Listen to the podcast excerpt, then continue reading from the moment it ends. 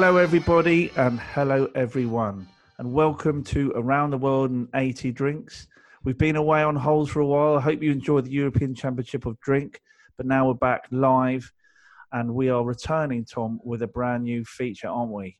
We are bonjour la classe. Uh, it's all about the Tour de France, and we it's like a mini series, I suppose, isn't it, Ben? Where we uh, we follow the route of the Tour de France. We look at all the amazing drinks that uh, that are on said route because the Tour de France has gone ahead remarkably. It has, and what have we called it rather cleverly? Pour de France. La Pour de France. So, yes, it is so- a discerning drinker's guide to the Tour de France, the greatest bike race in the world. Um, and over the next few weeks, as a peloton pedal round France, we shall be selflessly sipping the best French drinks from each of the regional stages. So that's wine, spirits, beer, Yeah. Left field liqueurs. Any softies? We're doing any softies?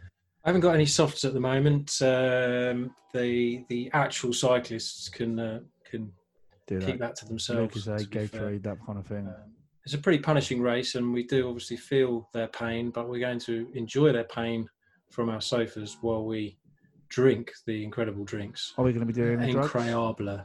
Uh, incroyable. Is that French? Incroyable. Yeah. Incredible. It's going to be good. I'm excited. Are we going to do any drugs? Like Uh, well, interestingly, Ben, as well you know, in the uh, the first incarnation of the race, alcohol was seen as the the drug of choice, wasn't it? The the en- enhancing, uh, eventually banned substance, which I find in itself fairly absurd. If anyone's had Hmm. a couple of pints and then tried to go on a bike, I'd say it doesn't No, really. if anything, it slows you down, especially if you got stuck into a tree. it's, it's not exactly EPO. Uh, so, um, but originally, when it, the race started back in 1903, so the inaugural race, 1903, yep. they they were uh, stopping off at brasseries and uh, rehydrating with steins. Um, and that's not just uh, us coming up with myths. I've got a picture there, Ben. For those of you who are not listening, who are watching our video, these podcasts are now being videoed as well. So seek them out on Oh, YouTube. I've got that one. Hang on as well. Well, I've got something similar. This is um, a couple of Yep. Italian lad on the right. What's he called? Con uh, Cotti. What's his name? Is that name? Yeah. Botti. Botti. Cotti. It's all Uh, Botti. Gianluigi. Uh, whatever. Uh, yeah, Mario they're drinking brother. wine, and uh, but they also used to um, raid cafes, didn't they? Yeah, but they had this. Uh, they had this rule that you weren't allowed to. You you you had your designated water, and you weren't really supposed to share it out. But unlike these days, where they where they have cars and uh, nice handbags that are given out to the the domestiques who pass the water around, it, none of that happened. So they had very designated moments where they could drink their water. Um, so they would act, literally stop in bars for refreshment, and so that is not just something we've made up. Beer, particularly, was, was a big part of the tour diet right up until the 1960s when they started changing the nutritional advice. Of course, now we're in a world of sports Well, nutrition beer's got beer's got some science. um, it's it's got lots of potassium in it, which is very good for your bones, and very good to keep regular as well. Beer. There you go. Um, so not a ter- not a stupid idea, but equally they've developed better energy drinks now. Yeah. Um, I apologise to listeners and those who are picking up the uh, additional audio was gonna on the say? stereo effect there. It's a, a man next door using power tools, and that will continue because it has been going on all, all day. So I'm not. Meanwhile, Ben, you got some extra. I've got audio. someone. Uh, I've got someone um, next door neighbour that seems to be building a shed. well, at least I hope that's what he's doing. Otherwise, yeah, I mean, wow, he's, he's really having a big argument with someone as he pounds them, or or or Just could be some. sweet, sweet love. Yeah. Kids have gone back to school and he's making the most of it. Yeah, Um, it's important to say these are podcasts are being recorded uh, remotely. Again, we're doing them on Zoom uh, because um, although COVID, we're getting back to some normality. Ben and I are still Don't need to each sadly. Sadly living apart. Yes. Um, but that's okay because the Yeah. video setup gives us a chance, if you check it out, to put lovely images up like the one I've got behind me. So do do watch the videos as well as listen to our audio podcasts. So, how have you been, Ben? Because it has been a while. We've both been on holiday. Ben has actually um, pod pod podsters, um, pod bods. Ben has actually managed to get his get away to France. I didn't go because our Eurocamp campsite was closed because of the virus. But Mhm. you managed to get away, didn't you? Yeah, I was France, quite fortunate in so much we managed to uh, slip out to France for two weeks in between the two quarantine periods. I think there was probably about four weeks to play with, and we got in, got out there. So it was lovely. We spent the first week in the Le Lot, which is below the Dordogne, the bounciest region of France. Uh, and the lot is uh, wonderful. Lo- I'd recommend it. Um, lovely rivers, L- wicked cycling, really good cycling, very hilly, um, but beautiful countryside. And then uh, in the second week, I went to a, we hired with some mates a massive chateau in Le, Le Gers, which is Right. of course you're going towards a bit more southwest towards Armagnac country. Um, and that was very nice. Again, wonderful cycling country. But France, eh, wherever you go in France, seems to be very, very good cycling country. There's lots of hills, nice. They look after their roads very nicely, and they, and it's sort of, um, it's all set up perfectly for it. So it's was Did you brilliant. eat any foie gras while you're out Hey, there? lots of foie gras. I Did came you sick? dangerously Because close. of course, of course, Ben, that's where the French for uh, "je suis malade" comes from. yes, it is very good. Eating too much foie gras. Yeah. Did, did- how, how, how was it? Was it good, or did you feel rich. disgusted? Uh, well, around Le Gers, there are in that part of the world there are more ducks than people. Um, really? Yeah, and uh, uh, and well, not the ducks make foie gras, of course, but you have duck, and then you have geese who make the Yeah, foie gras. Well, they don't. It's pretty bad what they do Yeah. to those poor geese. I'll be honest. is. It's, it's, Um, it's a but crime. it's I a look crime at, I look at it, oh, those poor geese, and then someone offers me on some French bread, and I go, "It is nice though." Uh, Um, Yeah. So I know there's going to be people who are, don't find that in any way justifiable, but palatable. palatable is good stuff. Gear, such good stuff. Anyway, yeah. So I had Well- lots of that, um, and it made me once again want to move there and live in France because, well, lots of reasons. Firstly, it was a bit of escapism, anyway. But also, this country is really. I'm wondering what's going on in this country. Seems to be a lot of bad things. Um, Brexit Mm. coming. Uh, More to come, though. yeah, I mean, it's just there's there seems to be lots of reasons, and it's the cost of living out there is so cheap. The food's so nice, the wine's so good. I came back with thirty liters of wine, Tom, in boxes, bag in a box. Well, Bag in you the box. I saw. I saw you. You'd written about them on. I know you Yeah, yeah, yeah, I'm quite a lot of your summer out there, and you'd, you'd written about some of those for the Telegraph. Yeah, Um, I didn't uh, write about yeah. these ones though. no, They were, okay. I bought thirty liters back. Cost me eighty-five euros. Works out at one pound two p a bottle. Amazing gear. that I'm, I'm, I'm in. I'm all in on it's that. worth. You could drive down to that. You could. Well, I don't know how far south you'd have to go to get the decent wine in a box, but you could fill your car with boxes of wine like a like a Tetris, and just come back and never have to buy a bottle of wine. And then again, I was contemplating getting rid of the kids and Sophie and just putting wine boxes in their seats. Well, nothing. Um, Just get rid of them. Um, well, while you were in France, I was up in my game on um, on the bike, and Oh, yeah. uh, we've decided to do this because Ben and I are actually quite keen uh, lycra lovers, yes, and um, and we I've been getting quite quite handy on it, and we are on Strava. So if anyone who is listening is on Strava, then do follow us under Yeah. our name, under Thinking Drinkers. Ben um, McFarland and Tom Sandham. Yeah, Ben McFarland and Tom Sandham, correct. And uh, yeah, I've been getting reasonably good on it, but because we haven't been in Edinburgh this year, Edinburgh was cancelled, so that was what we'd normally do, be doing in August. For the first time in ten years, we've been able to spend our August with our families, and next year we'll be running back up to Edinburgh as fast as our legs can carry us. No, not really. It's been really nice to spend time with them.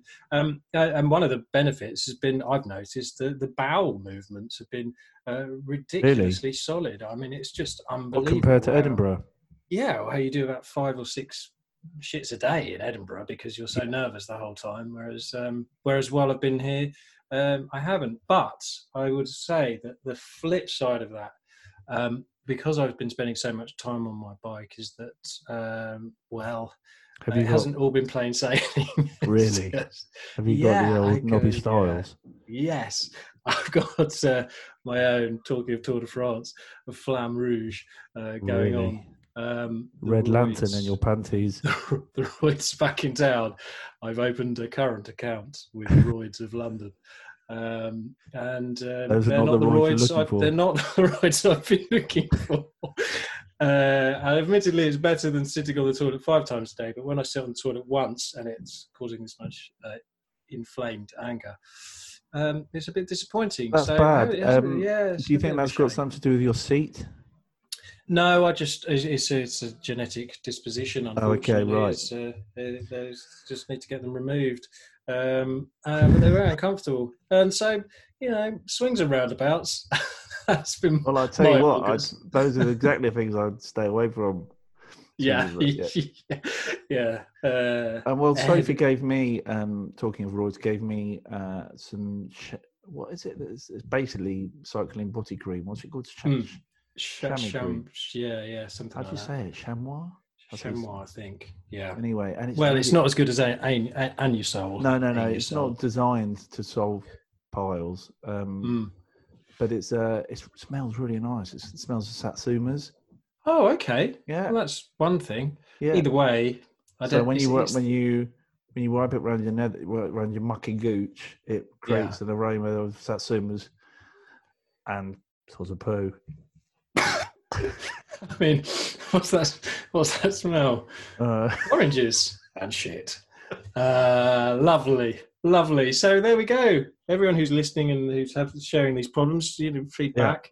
Uh, if you've got any solutions to uh, hemorrhoids, we're always we're all ears. all uh, ears. Follow us on social media. Yeah, a nice And cushion. Uh, there we go. But that is one of the side effects of being on a bike uh, for sometimes up to four hours. I'd uh, be which- very impressed, Tom, because um, you are not what I think you'd admit.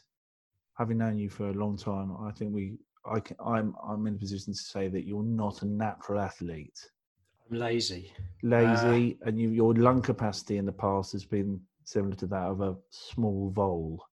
Yeah, Uh, but I'm, I've just really, never really really myself. embrace this cycling thing. You've been doing like 40 miles a day.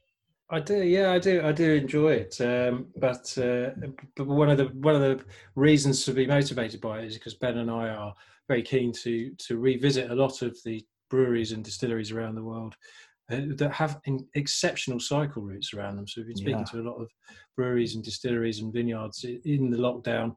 And once we're free to travel wherever we want, we're going to be doing a lot more of that. So uh, this is kind of kick-starting that, isn't it, man? It's Yeah, I like to uh, think so. Yeah. We're trying to Uh, combine our passions, you know. And Yeah. What, I- yeah. what, I, what I really want to do with my life is uh, I just don't want to ever work. Work for a living, man. And if you do, if you if you, if you really enjoy what you do at work, then you know your life is so cool. Yeah, it's free.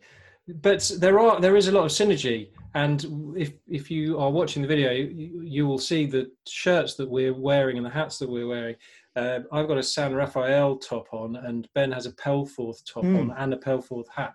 Those are both A alcohol Watney hat. brands. A Watney hat. Watney hat. Sorry, what did I say? Watney. Patney. and a Uh, not shirt. Pelforth. Um, and we're wearing, and I'm also wearing a Prendas hat. Prendas is a is a is a shop, uh, an online retailer uh, who who do a lot of vintage cycle gear. Prendas Ciclismo, uh, Prendas.co.uk, and they've kindly given us these Tour de France hats. Um, but they also do a lot of really good vintage clobber, and you'll find alcohol brands all over the the the, tour history. Mm. San Rafael is an aperitif, a Quini, Quinquina is a bitter aperitif drink that was uh, that is popular in the region that we're going to be focusing on over the coming weeks with the Tour de France. And they they were the first alcohol brand actually that got away with sponsoring a shirt. But since then, um, we've seen them consistently popping up on on riders' shirts, even up to the current tour. Uh, Mitchelton Scott. Uh, Mickleton Scott, Mitchelton Scott. I'm not Mm. sure how you pronounce that now, but it's a vineyard um, so they they're all over it, and with that in in mind, I think we're fair to make this link between drink and Tour de France. Look, it doesn't even if it even though, even if there was no history yeah between booze and bikes, I think we could justify making a link because having become cyclists in the, in the very loose term of the word, um, loose sense of the word rather, uh, having a drink after your ride is brilliant. It's amazing, and it's the one thing that keeps you going. The idea that you can have a nice pint or a Mm. nice glass of wine and get home guilt free as well. yeah Um, so I think we're it's, we're entirely justified in doing what we're doing, and I think that Yeah. will be reflected in the listener numbers. Uh, I think people are going to go, "Wow, what a good link!"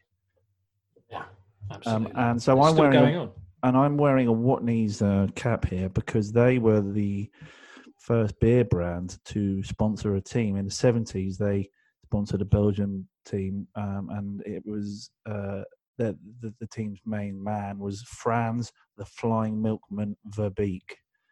Um, and so he wore a he wore a Watney's uh, top ran ran the tour. And Watney's, I don't know uh, for the older listeners out there, older pod bods, Watney's was uh, a sort of classic British uh, beer brand based in London. First began brewing in 1837, became a household name, and um, produced something called the Watney's Red Barrel, which is widely regarded as one of the worst beers ever made. And it's it was so bad it it was thought that that prompted the formation of CAMRA, the campaign for real ale. Um, they thought, right, that's enough. We can't carry on like this. And so, um, but now it's having a comeback, and it's going to be brewed properly, and it's um, it's not the muck that it used to be in the in, in the seventies. And um, we are actually giving away a, a Watney's uh, top. Let me show you that. If you want to have a this, little, this is not just about us no, we oh, are giving oh, we're giving clobber away and this again is is uh, Prendas top isn't it so it's Yeah. actually made in conjunction Prendas Oh. do a lot of work with Santini which is a really good quality uh, a, uh, clo- cycling clothes maker Yeah, I um, can't. Where is it? Where is it? Hang on. but if you follow us on social media you'll be able to um, share one of our There you go. Look at it. posts. Pretty cool. It's got it's white with black uh, trim. It says Watney across the front, and it's got a big red barrel on the front. Lovely stuff Um, the way the way people are going to win that is um, they have to go on social media, uh, tag the podcast, tag us, say subscribe to this. We really like it, and then you'll automatically put in the draw to win this. And we've got loads of sizes. We've got a couple of these caps, uh, not worn by us, so you won't get nits or anything. Or Um, COVID or COVID. So we'll send that to the winner at the end of uh, at the end of the tour. And what's Yeah. going to happen, Tom, if if uh, the tour is cancelled because of COVID, which is not massively unlikely? Well, I think we should all the all the research and work we've done. We should just throw it all in the bin and bring this to an end. No, we're just going to carry on. We're going Yes. to carry on as though it were happening, much like our Euro 2020 competition, which didn't even start. We're just going to carry on. So stay on target, folks. We have mapped out the whole route, and we've got some of the best producers along that route. We've got all the booze in, so we're going to be actually tasting it. So we will carry on. If those wieners decide they can't ride because Yeah, man. we're, We're going to push to the top. We're going to we're going to Uh, reach the peak. We, we are. We are. Uh, other brands, just quickly, that have featured on the shirts. Carpano. Yeah, we'll probably wear a Cap- Oh, yeah. Carpano, uh, which is Italian vermouth. Uh, Finsec or Finsec, which was a brandy. Uh, that they they sponsored a squad from 1959 to 61. Marnat, Marnat, a French winemaker in the early 60s. Pelforth, Ben Watney. You've got your, your hat on. Yeah, Pel, so the Pelforth, uh, based in Lille, big beer town, north of France. Um, Um, really good gear. and and they- Wheels as well. Have you have you, have you heard of Wheels? Uh, Wheels. which No. is really, really nicely named. It's a Belgian low alcoholic beer brewer, and they sponsored a shirt. Oh, one they've also well. Maes Pils. Hang on second. Where's um? It's under my helmet here. Maes Pils, and you can. That's one of the biggest Belgian pilsners. They they got involved as well. Hmm. But, go. but then also you go around America, American microbreweries and British craft breweries now, and there's everyone's selling cycling jerseys. It seems to be people who are into craft beer and decent drinks, spe- especially blokes. I reckon. I Mm, think it's safe mm. to say a lot of them do seem to be into cycling as well. So, well, as we but as we're going to find out, I mean, the, those who are not into beer but uh, might be into wine or gin, uh, France now has got the, has got such a wide range of drinks uh, that uh, that anyone who wants to finish and stare at their Strava stats while looking at uh, while, while, drinking something alcoholic, you can have a gin and perfectly brilliant gin and tonic. Um, and we, we've been saying for a while now the Venn diagram of craft drink lovers and cyclists is almost one big circle. So yeah, so, yeah. Um, we will we will be proving that more and more over the coming weeks as we do these podcasts. So I suppose we should we should crack on with what's been yeah. going on because the tour has started, yeah. and we're recording this after the first three stages before the fourth. So we've had the Grand Depart from Grand Depart Grand from Nice, uh, and most of the first three stages were revolving around Nice, uh, the Côte d'Azur, the Provence region. So that is uh, that's where we're going to focus this podcast in terms of the drinks that we're looking at. And Nice itself is a very uh, historic city with lots of food and drink uh, references. Anyone who's still in denial about the biscuit uh, of the same name mm-hmm. and still calling it nice biscuits should know that it is in fact the Nice biscuit.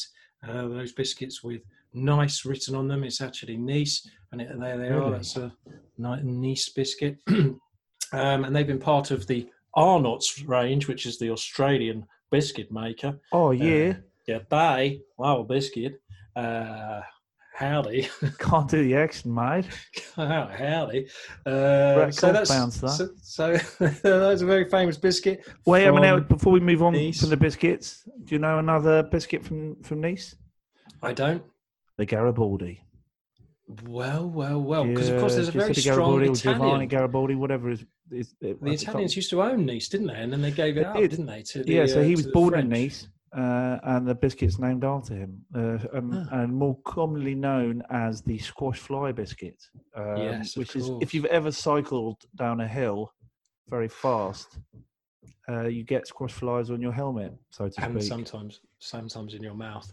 Yeah, taking them uh, off the helmet, bouncing into the mouth. Yes. Um, um, Garibaldi was also a style of beard. I don't know what beard it is, but um, hmm. but also keeping to the drinks link, uh, Garibaldi is also the name of a cocktail made hmm. made from orange juice and Campari. It so is, There you go. It's just a very very popular bar in um, in New York. Made a reinvented it. Uh, Naren, the bartender there, made it with fresh orange juice. It's a fantastic drink.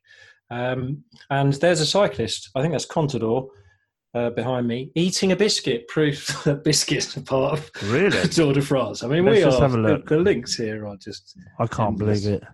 He's eating one of those shit French biscuits, though. You know, like sometimes you get in there supermarkets. Oh no, that looks like one of those sort of quite chewy, uh, like yeah, waffly sort of. No, no, no. I, I like Nonsense. a Prince uh, French. They got those Prince ones. The with the there's uh there's two discs biscuit discs and then a, a, a slimmer, slightly smaller in um, circumference yes, chocolate. Yeah. Like I, have never, I've never, I have to say, I've always found that going to France, the, the biscuit game has been lacking a bit. That's not, oh, that's not what they're, wow, no, they're no, really. But they win everywhere else. Yeah. Um, if you're going for a sweet treat, then the, the, the pastry game is oh, uh, second to none. Coffee um, though, but the cheese game, coffee strangely not as good as you'd hope. I think True. we've overtaken uh, France in terms of our barista action. Yeah, but you um, can make your own coffee. Yeah, well. that's true. So I don't mind that too much. Um, other foods from the region, um, salad niçoise. Oh, salad niçoise. Yeah. Let me course. talk you through the salad niçoise, Tom, because um, there's a lot of misinformation when it comes to the salad niçoise, and uh, one of the, the, the mayors of uh, Nice has actually written a book. I think he was called, I think he's called Francois Médecin, and I think he was a wrong and I think he had right wing uh, um, tendencies. He supported the National Front and and was a real womanizer uh, which is terrible. But he did know about salad niçoise. So again, swings and roundabouts. But did you know that um, if you speak to a, a true niçoise person, you don't have tuna in a salad Niçoise. Uh, Anchovies all You, the way. you have told me this. I mean, I find that, find that remarkable. yeah, because no is- waxy little potatoes. That's not that's not good. You put capers in, Mm, broad beans, probably ahead of French beans. Um, but if French beans are in season, then go for that. Um, and then you've got to have really ripe red tomatoes. Um, so um, there's a very good article by Felicity Cloake in the Guardian all about um, the the myths and the misunderstandings around the salad niçoise. And also, you shouldn't have hot eggs in the salad niçoise. You need to cool them down mm, because okay. there's nothing worse than a hot, sort of lukewarm, hot runny egg going into cold salad. Well, there are lots of things worse than that. Yeah, many. Oh, COVID. COVID. I got one Um, I straight mean, off the I bat. go on, but you know what I mean. Yeah.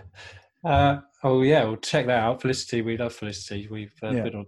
I was in India with Felicity on a. On a I was in Barbados with Felicity, so uh, I think so we've we've been to some pretty exotic places with Felicity, but she Yeah. is uh, one of the best food writers around. So check that out. And she would also, I'm sure, back me up on the um, the, the fact The- that uh, ratatouille comes from this region. Does it? It's, uh, yeah, it's a Provencia, Provencia, Provencia. Provençal. Come on, Tom. Provençal, sorry, mate.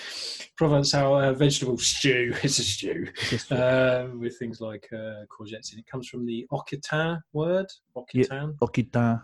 Yeah. Uh, rata, ratalha, ratolha, which is a French word for toulier, which means to toss. Toss Stop it up. uh, so Um, that's, that's, And Ratatouille is a f- uh, obviously the name of a film. yeah, which we've Um, yet to all the- watch actually with the kids. So I know It's very good. It's very is good um, because fan of that one. and my son Remy is named after the rat out of Ratatouille. Yeah.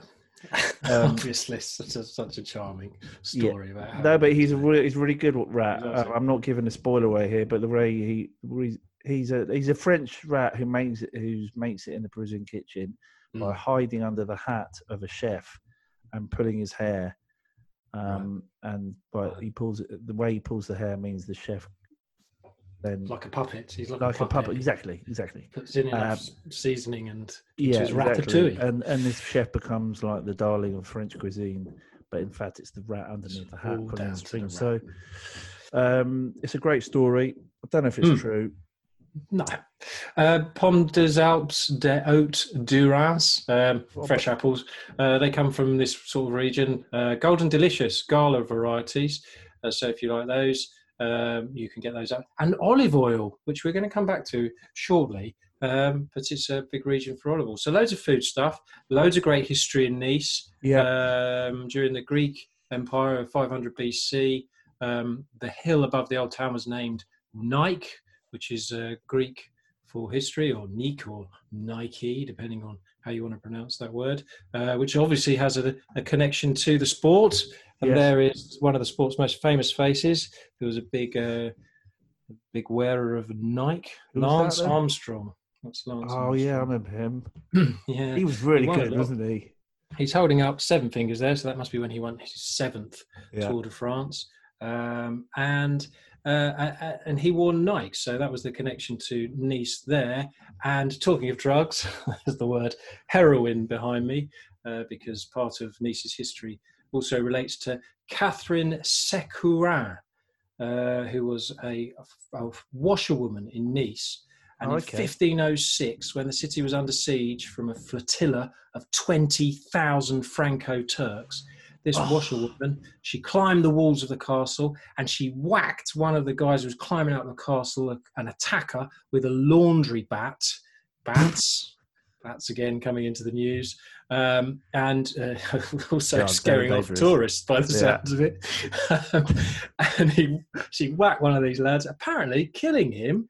Um, and after Right. she did, she grabbed his flag, lifted up her skirt, and made a gesture like she was wiping her What a What- what, what a a lady. lady! So And then what did a they do? They all ran out. They were like, They all, they all lost morale. Actually, it's like right, if this washerwoman can beat us with a with a laundry bat, um, because they'd been under siege for days and they hadn't been very successful. So they genuinely they they did they did leave.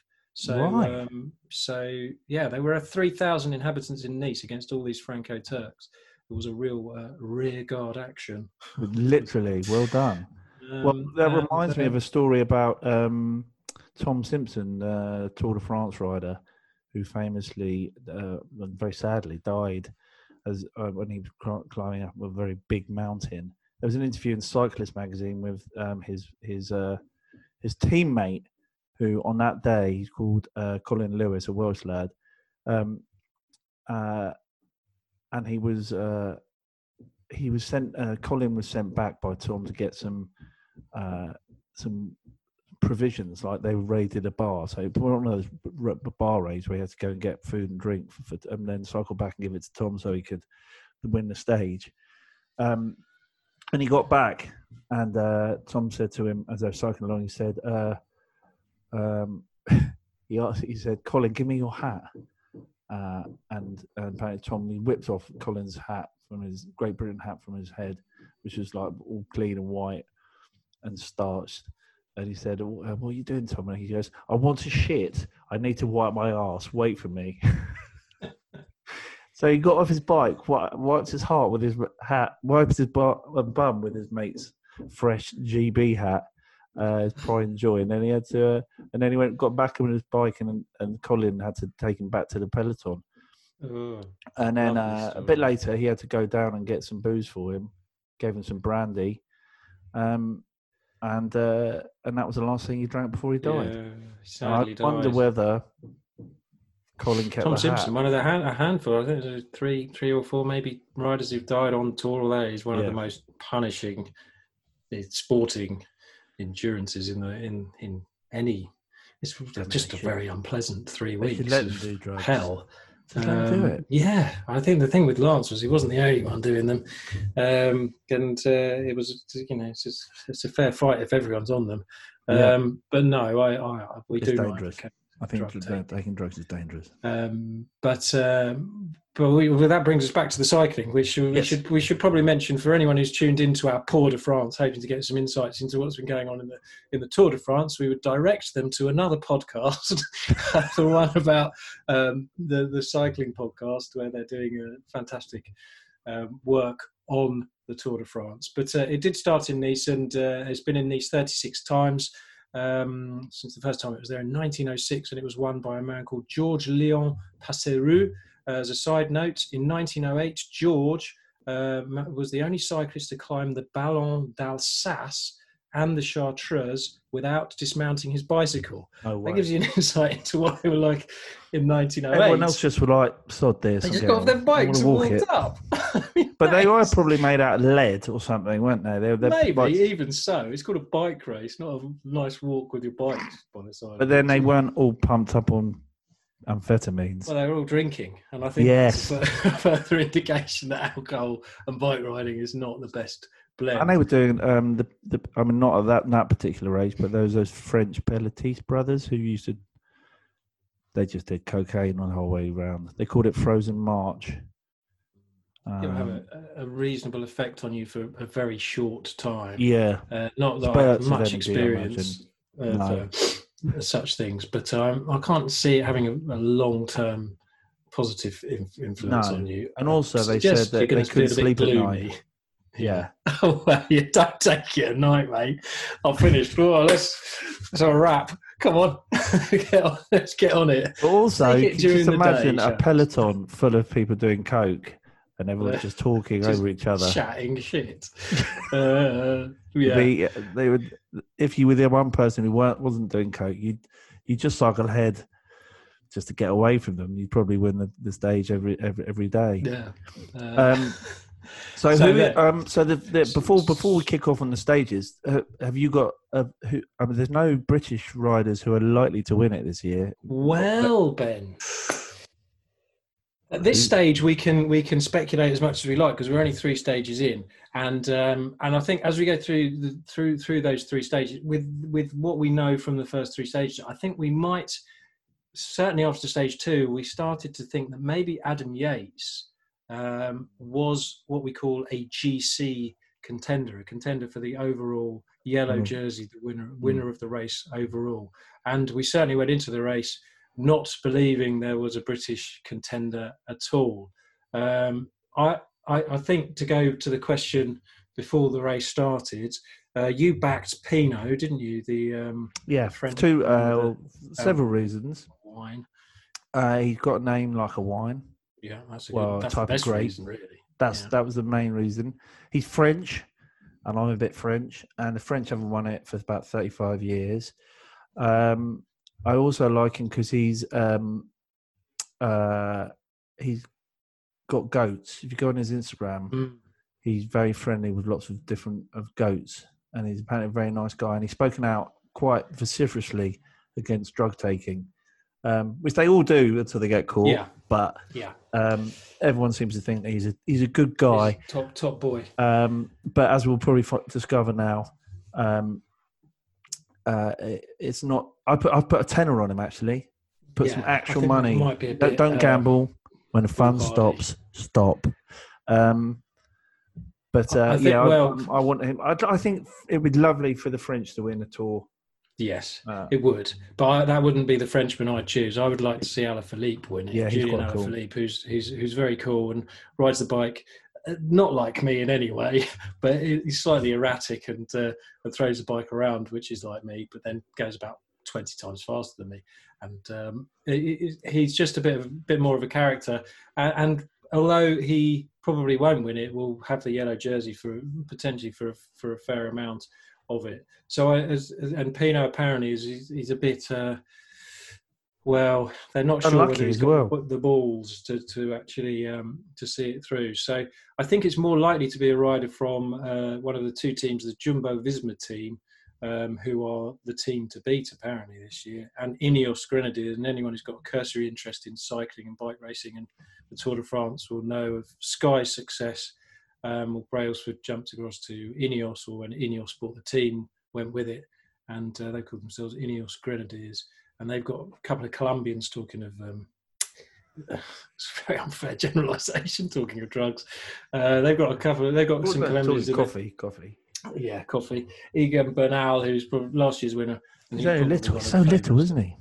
He is, and he's only young. He's in his early twenties. It's like bloody hell. You're meant to be. It's, they say you reach thirty, and you've got the experience to win a tour. Um, and he's won one already, so he could. What do they say about forty-four? I think started we- about a year ago. we, we, if you've managed to get up to uh, sort of 40 kilometer bike rides, uh, averaging 25 kilometers an hour, you, you're in. You were in. You should go, then. Just do the, do the I once, um, uh, I'm finally fulfilling uh, a lie I told a girl in Brentford Leisure Centre. I was, I met this girl in Brentford Leisure Centre when I was 13, maybe 14, and I ended up doing kissy face with her. And she asked me why I had no hair on my legs because I've got no hair on my legs for some reason. And I told her I was a professional Tour de France rider at age 13. I mean, Still, they're coming back for you. They're Yeah. coming back for you. These are the stories. These are the stories you've locked away, uh, and you, they're they're going to be. what coming were you back think for- to say? Yeah. Obviously not Um, true. Anyway. still it worked. Um, so, uh, so we're on a quick one on the race. Um, stage one was uh, Nice Moyen to Nice, um, which was 156 kilometres. Apparently, a nice easy start. It looked like a piece of piss on paper. Um, Yeah. We're doing the Norfolk 100 uh, at the end. Is September the 20, 20th. The Paris stage. We'll be doing the Norfolk 100 miler. So that's longer. So that proves this really is a piece of piss. Um, Yeah. But it turned out it wasn't because it rained, and rain is the worst, as No. we know. Oh no, rain and wind. Is the Raven, that's the worst. they're the worst. Um, but it rained. And going back to that olive oil story, there was one rumour that because there's lots of olive trees and it's happening at a different time of year this year, the olives have fallen on the on the road. Yes. It was very, very slippery, and it was very entertaining to watch. In, in as much as lots of the riders were falling over, and you can see there. I've got a picture of a rider That's Pinot, uh, from isn't it? uh, no, it's I, I don't know if it's um it's, Oh, it's no. not this year's tour to be fair. It's uh, Oh. quick step. It's a quick step rider, but he's got what they call road rash. I That's bad. it should be called road Out. because it's it seems to strip off their rather flimsy clothes. Why don't you wear something stronger? And and indeed the first few layers of their skin when they fall. Yeah, bike. So no, it doesn't look good. Um, well, as you can see, my the picture of Pinot I've got behind me. There's you can see his his his arm is yeah, he he was a he was one of the major casualties of it, Uh, but luckily he crashed after the when they're sort of three three kilometers from the end. If you Hmm. crash after that, you you classify as finished anyway. But it was Yeah, like you know, it was like Rod that Hull's be roof my strategy. Be Hmm? doing that every day. Just get to three miles. just ride it up a curb and fall Yeah. off and go, oh, yeah, I finished.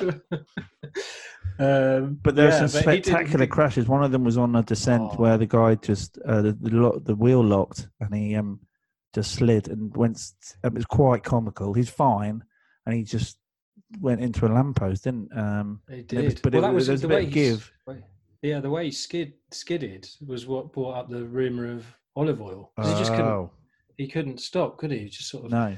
is a Movistar. And the, the thing about that was as well, the Movistar team, everyone, the whole peloton had agreed it's pretty slippery. Let's go really slowly here, which that was a great decision. So everyone went at the same speed, but then Movistar started to try and race again. And it was his rider in front who forced him to shit his pants and go into a signpost. I mean, oh, what a bunch of bellends. And everyone and everyone called the Movistar rider a bellend, I think. Yeah, I uh, think I don't know what French is for bell end. Oh, we know that cloche du fin. we, we do know that. Cloche du It's one- fin. one of our shows, I think. Yeah. Um, but going back to whether we could ride the Tour de France, the, the stage was won by a Norwegian, Kristoff, who's 34. And if you go back and look at the images of Kristoff, I haven't managed to find one that really does it justice. He's got a bit of gut on him. He's, he's quite a big lad. So Wicked. yeah, it's worth checking him out because it would suggest that we um, we could we could compete.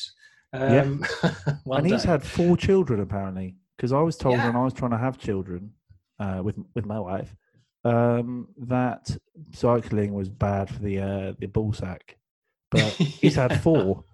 I think it's the combination of diet and, and you riding a bike. Yeah. If you're a healthy athlete and you ride a bike, you're probably a bit, you're probably all right.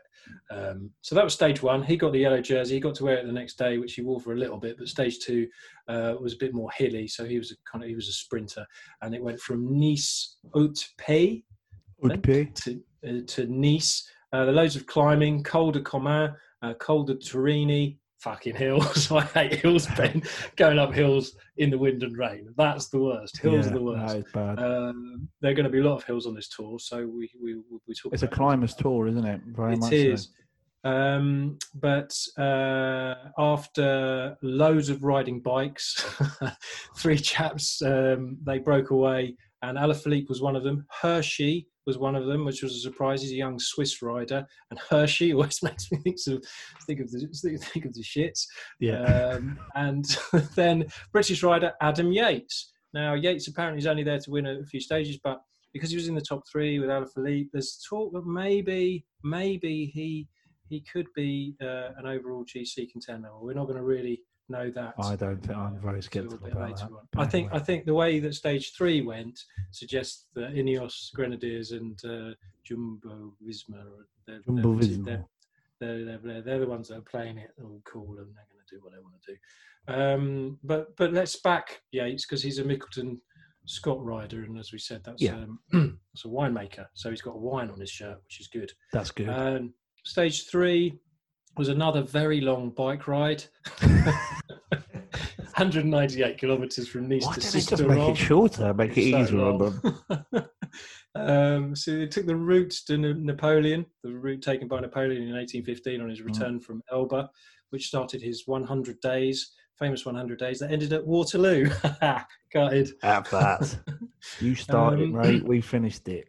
Yeah, uh, one of the worst things that happened here was the polka dot jersey competition, which is the polka dot jerseys for the King of the Mountain, Mm. and um, and Frenchman Perez is going up against um, the Frenchman Cosnefroy. Now that, that is not how you Yes. pronounce it. No, I know. It, it, um, it's not It's phonetic, isn't it? But No, but he keeps Coiffe or something. They keep Coiffe. saying Quoi- Coiffe, Coiffe. Coiffe. We'll get it by the end of the tour. Yeah. Um, but they were having a really good competition for King of the Mountain. And then uh, the Frenchman Perez, who was riding for Cof- Cofidis, which has- I think sounds a bit like a Latin for COVID, Cofidis, um, he, he fell off and broke his collarbone. So he's out of the race. I Very mean, common, isn't it? Yeah. Um, Apparently, when you goes- it goes fall, keep your feet, uh, keep your arms to in. You see a lot of them just going face first onto the Yeah. ground, and you think, well, that can't be right. But, But apparently, if as soon put as you put your arm out- out, you, you stretch it and um, and you do your collarbone.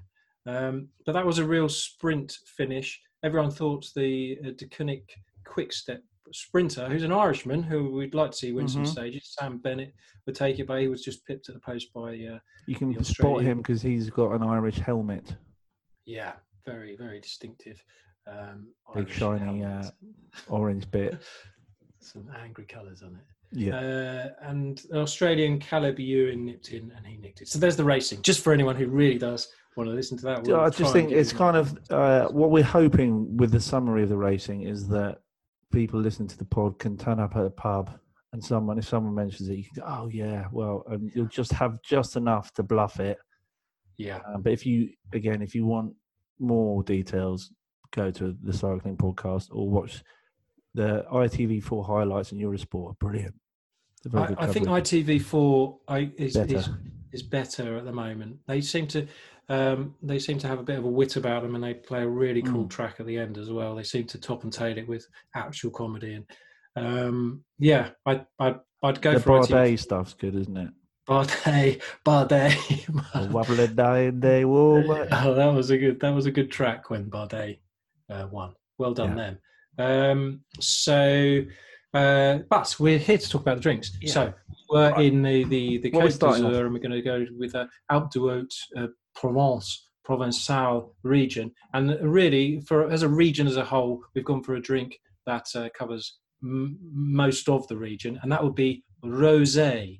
Uh, now, wine has been made in this region for over 2,600 years. The Greeks were here first, and they were making Provence the oldest wine producing region in France when they landed there. Um, and it's perfect. It's a perfect region for wine. Now, um, Ben and Why I have been doing Tom? a great deal of wine writing in recent Yeah. the Telegraph and we've written piece for the Spectator on wine, and we've become experts, I think it's fair to Experts, say, uh, in this field. Um, and the region is Ben. I, I, I know you know a little bit, but uh, yeah. Well, I I've know done a a lot, bit of Tom, but dig, digging here. yeah. And the region of uh, of Provence is great Yeah. because get this, Why is it so good? it gets uh, lots of sunshine Get sunshine, and, you're right. Okay. and When does not it?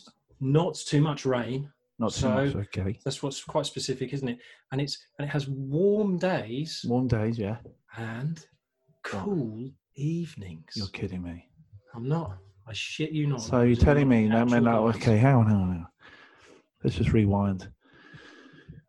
So the the grapes grown in this region benefit from a climate that's sunny during the day, sunny, warm during, and predominantly during the summer. I think it is. is it Well, so- yeah, they get a lot and of and, then, and sunshine at night, because the sun comes up during the day, and that's when it's sunny, and it's and that makes it warmer for the Right. And not then anything and else. then when the sun sets and uh, what's the, other one? the moon comes out. well, the moon, night, yeah, has less that's not as hot. It's not It's not as so hot, is it? hot. It's got so- stars. They don't really give not any heat. no. Um, So and that's cooler nights. So the, the grapes Mm. benefit from that. Yeah, and uh, are there any of these vineyards on a hill? Well, interesting you should say that because the topography uh, is is quite favourable to uh, the Provence region in that it is hilly, and there are because if there are hills, there are sheltered valleys, Right, and vines like to grow in ground. They grow Right. in ground, right. um, and they like to fight against certain soil uh, Okay. types. So uh, yeah, it's a bit rocky, and um, and there's some granite. Is that why you don't get many grapes and vineyards in really, really cold places that are cold during the day and cold during the night? So could be a reason. Well, as Mm. as we become more experts on the subject, Yeah. I'm sure we'll we'll explore that further. Um, it's hard Mm. though. It's pretty hard. I just I mean, the uh, more I learn about wine, the more I I um yeah, I mean, it's okay. it. So, uh, talk, so this is so- because I've been to this region and I've tasted um, all of them. yeah, I've tasted all of the wines in the Provence region, every single one. Um, I take uh, chapeau, chapeau. Uh, I take my hat off to you, Mister. Um, we have got uh, one that you might not have tasted in before. no, I have. I've tasted this Have one. you? Have you tasted this one? Yeah. yeah. Okay. Well, uh, this one is a is a quality rosé. Now, um, rosé has made a massive comeback in recent years. It's a very popular wine, and a lot of people like it because of the aesthetics. It's slightly pink hue. Mm. Uh, bit, it's, it's not necessarily respected as much as some of the other uh, grapes, the wine styles. Um, uh, perhaps slightly unfairly maligned because it's when it's made properly, like they do in Provence, uh, Mm. it's, it's a fantastic wine style. And they're, they're the, the quality roses are made by leaching some of the colour from uh, the red or the black grapes that they use. A black grape is a wine variety that's Mm. a slightly deeper red or almost black skin, like a like a blueberry or a blackberry. And they crush them um, to get the juice out. It's important to say that um, the, the the the juice from these grapes is going to red and white varieties is going to be uh, transparent or it's going to have a, a light color it's not going to be red so the, the color is coming from from the the skin so they they crush them and still sometimes uh, ben and i'm sure you've you've Mhm. done this as well uh, you Mhm. get to do it by foot bit like pedaling. I find is like pedaling, exactly. Yes. And it's a lovely romantic way to do it, unless your feet look like Ben's. There- I actually, you know what? I've my feet have improved. have they? Good, Yeah. because they did look like that. I mean, that's Yeah. not an exaggeration. No, no, they were really bad. They were bad. Well, it's because I ran. Um, it all started. I ran a marathon. and My all my nails fell off. It was really bad. Uh, uh, Uh, uh, I'm going to get rid of that picture because yeah, no, me that's sick. feel bit. Um, anyway, But um, so they, so they they crush the grapes, then they ferment with skins. Um, the black skin grapes are lightly crushed. The skins remain in contact with the juice for anywhere up to one to three days while they're fermenting it. So the key to a good Provence rosé apparently Mhm. is uh, producers aiming for a lightest color possible without compromising the flavor Yeah. See, I have Um, a problem with some of those right overly f- fruity, yes, this is where the strawberry type stuff. I can't stand that. And but Well- it's pale, dry, crisp, very um very much. uh, This this I could drink very easily. A lot of. Well, what we've got, we should say, is a Berry Brothers wine. It's the Provence Rosé Chateau Le Mascaronne. Mascaronne. Chateau Le Maîtron. Mascaronne. Mascaronne. Um, if you're looking for special wines, well, we should say Berry Brothers and Rudd are pre- pretty much on it. Um, they've The oldest uh, wine merchant in Britain, Tom. they are. They've had two royal warrants over Yeah. 300 years of history. Uh, they still operate from number three St James's Street in London, where they've been since 1968. So they're brilliant wine merchants, Mhm. um, and they uh, they they produce this wine in in conjunction um, with another uh, Maîtron. winemaker. It's, co- it's an organic rosé, um, and it's Berry Brothers and Tom Bove. Uh, forgive me, Tom, not being a, a wine writer. I'm not sure if that's how you pronounce your name. Um, I'm not a wine writer, despite the obvious expertise, Ben. Um, and he owned, but he owned Miraval, um, Yep, which might be yeah, it's Brangelina. They they they bought that vineyard of him, and then he went on to go and set this up. Uh, the wine is made by Laurence Berlemont, Berlemont. Berlemont uh, who's lauded for his craft whites and rosés. And his Provençal uh, pink blends a Grenache grape, a Cinsault, and a roll. Rollet. There we go. In the accent, Tom. That's how you roll, eh? the point to make about it is it is slightly paler than some of the Mm. sort of cheaper rosés you can find in the shop. It smells very delicate, and you've got a slight, slightly, slight hint of um, maybe peach on there, maybe Mhm. something citrusy as well, slight, slight lemony thing. Mm-hmm. I'm getting Yeah. um, Oh, I get the citrus a lot. It's really crisp, very Mm. on there. nice, crisp, light, um, and but it's still going. It's got quite a nice Now, length I on it. It's still see- in the mouth. Mm. Normally with a rosé, I the the the uh, the range of quality seems to be um, not as wide with rosé as it is with red and, red and white. Uh, if someone says to me, "Here's a really good rosé and here's an average rosé," like, well, no, to differentiate between the two is quite is, is is difficult, more difficult.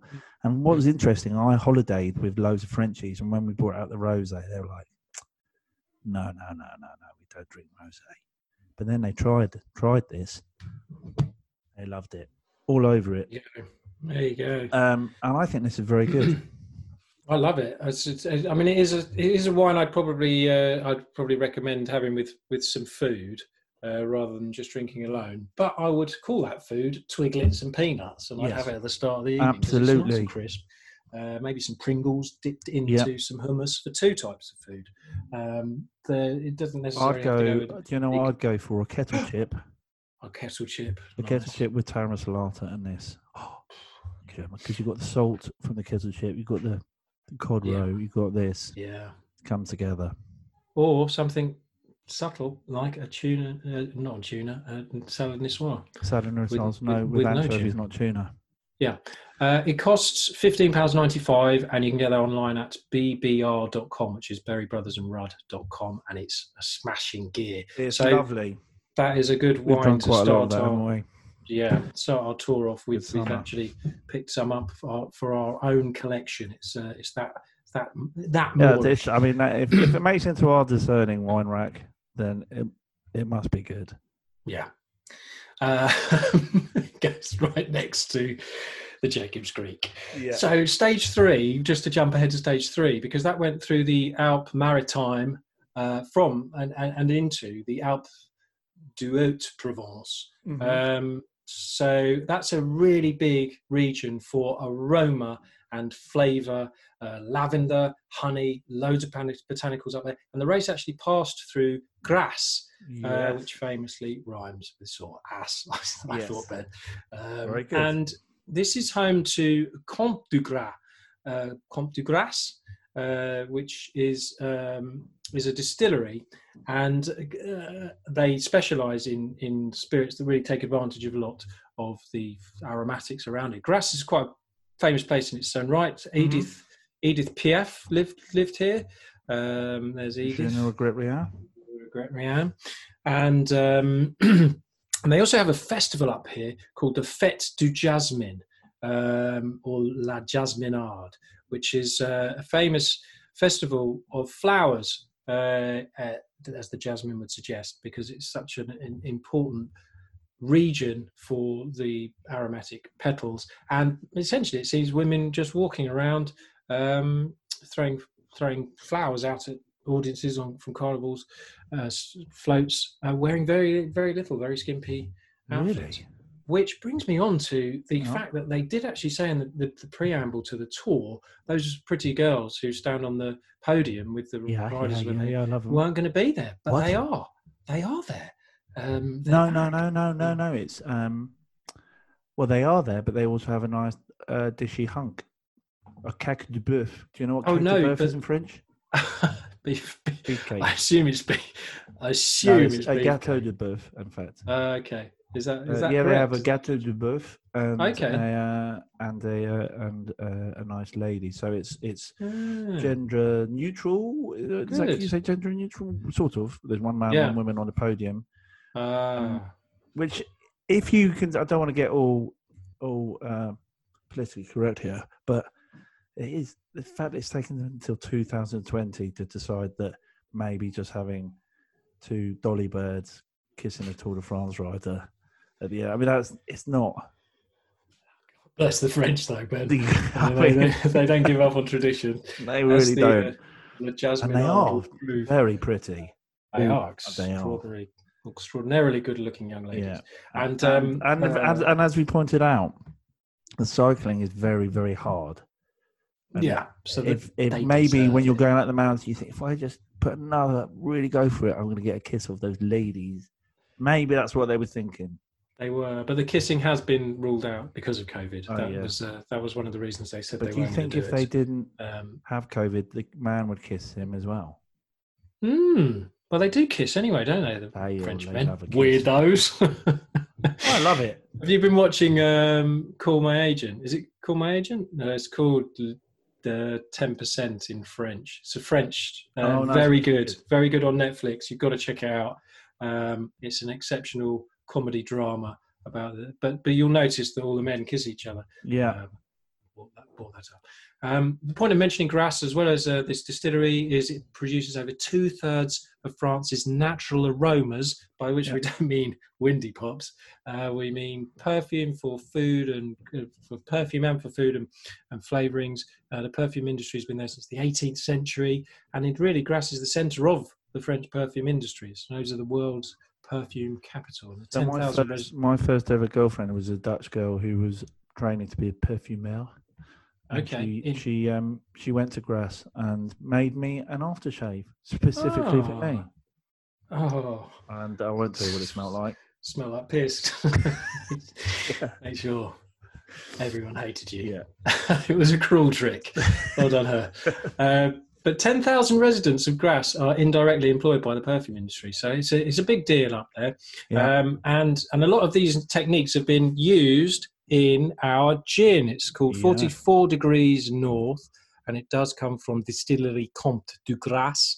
Um, they they went up there and they found an old perfumery that was laying empty, um, and it's still got a nice brick chimney. It was all part of the um, the perfume industry back in 1820, uh, and they use these distilling methods to make this exceptionally luxury gin, um, and it's got cutting edge sort of perfume extraction technology involved in it, including ultrasonic maceration, Ben.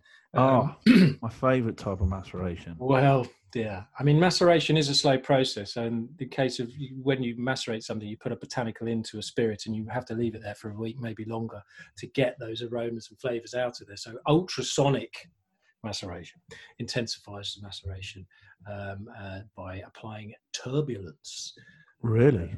Turbulences to the maceration mixture. So, um, so it accelerates it, which is quite interesting. Uh, vacuum distillation, which we've seen in action up at Crazy Gin in Wolverhampton. Yeah. Uh, they're using a, a method of cold distillation under vacuum, a rotary evaporator, which is not that uncommon these days in in the distilling world. And they also use CO2 supercritical extra- extraction as well, Ben. You No know. Supercritical believe that. extraction. Yeah, okay. Um, using uh, supercritical fluids as a, the extracting solvent. You know, like um, Yeah. uh, apparently these supercritical fluids you can find in other places like Saturn and other planets that are on Earth.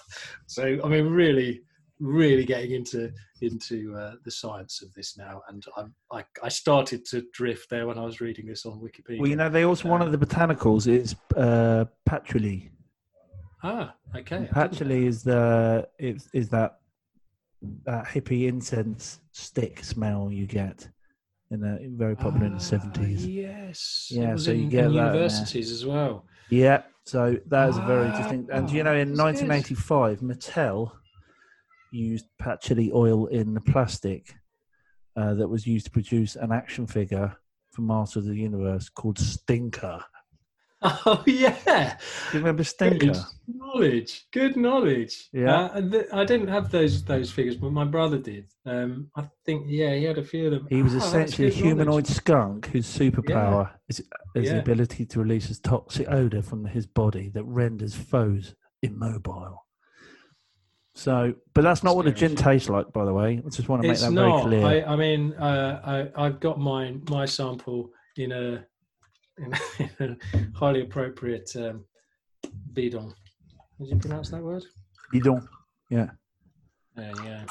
Which I'm sure is exactly how they intended. As you can see from the bottle in the picture, there it is beautiful. It's lovely. Uh, and that, as well as that botanical, they've used 22 in total: uh, samphire, verbena, grapefruit, cade juniper, which is prickly juniper, grows in the in the Med regions, um, and Sichuan pepper, This one. grapefruit, mimosa, horse parsley. Oh, lovely. Uh, and with all those pretty pretty scientific extraction, aroma, aromatic, and flavor oil extraction processes, you can, as you can imagine, it smells pretty bloody good. Lovely. Um, uh, it's, it is slightly. They get, do get that slightly floral note to go back to the Jasmine Festival and uh, all the beautiful flowers that are growing in this region. It costs seventy five pounds a bottle, um, which um, would be outrageous. But I've just recently been asked by the Telegraph to write about a gin that costs about twelve hundred pounds a bottle. So I, I think the seventy five pound is probably the top end of where we should be spending our money on gin, maybe. But um, but when it's had that much uh, involvement in science and, and it comes from this region, it's all it's all quite impressive. I'd say maybe, and the bottle looks like that, maybe 75 quid you can stretch. And there's the 44. That's how strong it is. Mm. Mm. And it tastes good. And it tastes good. I mean, Well, it should You do for 75 quid. it should. Uh, a gin It looks we are getting into the realms of ridiculous when we start to push 100 pounds plus but I, I, I don't know i think I, I like the story there and i think Mm. maybe if you're going to have one super luxury gin on your on your drinks table maybe the, the 44 degree north from comte de grasse Come to is, uh, is, is Also, everything And- in that region, uh, re- that region is quite. Um, it's not cheap, is it? no no so and And it was- Yeah, very nice. Literally nice. Nice, yeah. and the race actually went through Grasse, so it Yeah. couldn't be more appropriate.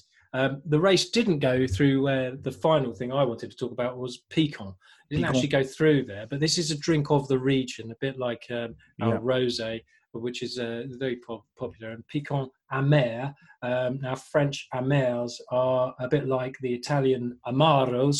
Um, and as, as similarly served before dinner or after dinner because they're full of botanicals um, which aid digestion or help in terms of um, preempting the palate for uh, for your food. So they tend to be bitter.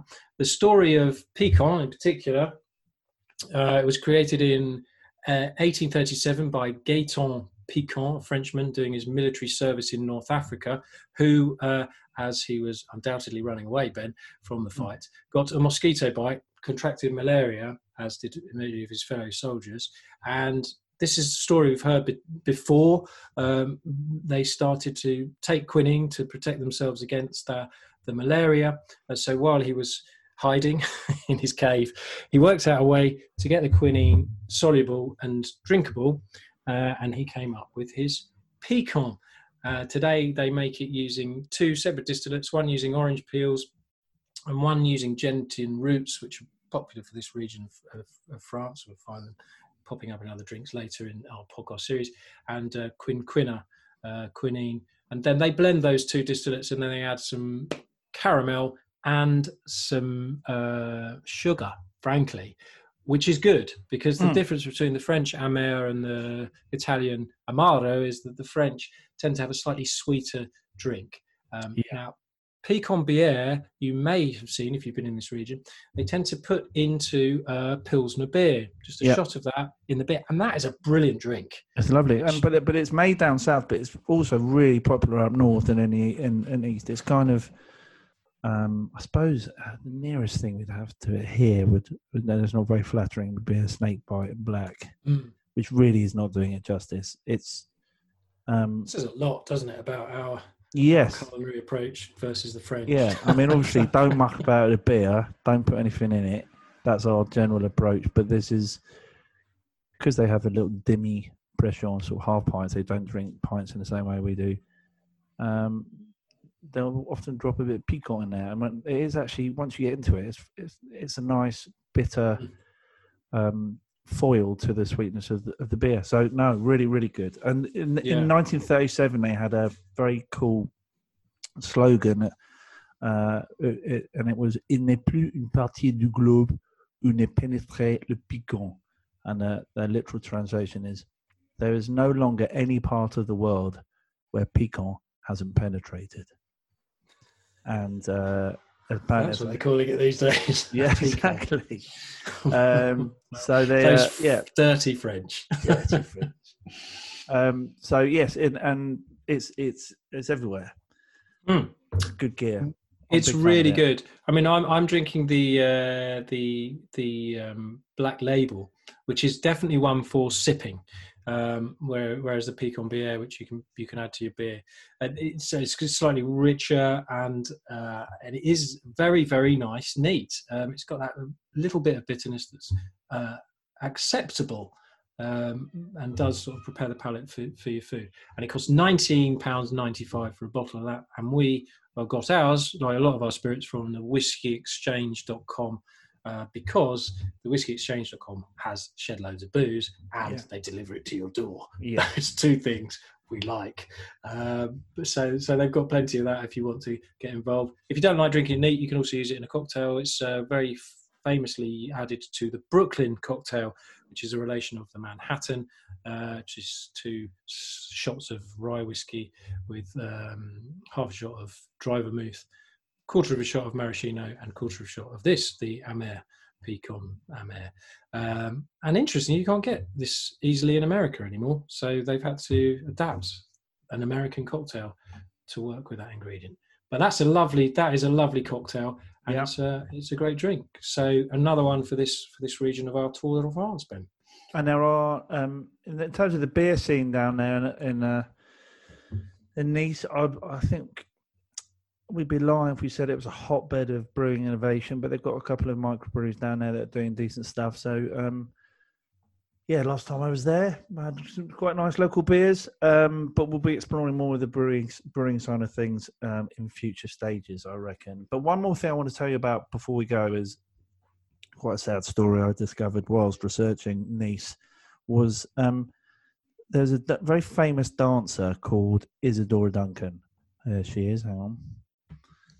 Well, that, that's a sort of depiction of her. That's not actually her. Now, she was quite a character. She was a massive. Uh, she was a big drinker, um, and no one, no one annoyingly has called her Duncan disorderly. She should have been called, but she was by. Um, it's insensitive. it's insensitive. No, but she was a bon viveur. She wasn't like, yeah. Yeah. Um, Well, there's, there's Uh, a difference between somebody who has a good time and somebody who's disorderly. no, she was. She was. She was really naughty. She was. Um, well, at the time, she was seen as naughty. She was bisexual, which wasn't allowed. She was an atheist, which definitely wasn't allowed, and she was a communist, which was allowed but very much frowned upon. Um, uh, but she. Um, so her. her terrible. She's a very good dancer, um, but very very bad luck. So she had two children out, both out of wedlock, which again was badly was um, wasn't uh, wasn't very much wasn't very allowed at the time. Um, but both her children drowned in in the care of their nanny when their runaway car fell into the Seine, 1913. It's pretty sad. This And is then- really sad. Yeah, it's madness. Literally insane, Tom. And then her next, and then she had a uh, her next lover killed himself, and then she had a third baby who died shortly after she was born, and then on the 9th of September the fourteenth, nineteen twenty-seven, in Nice, she was uh, she got into an open open top car um, with her uh, what was thought to be her lover, and she was wearing a long flowing hand painted silk scarf and it got caught in the wheels uh, and broke her neck, and she died outside the uh, one of the big hotels in Nice. Isn't that sad? Well, yeah. I mean, I mean, it's sad. it's really what a way to go.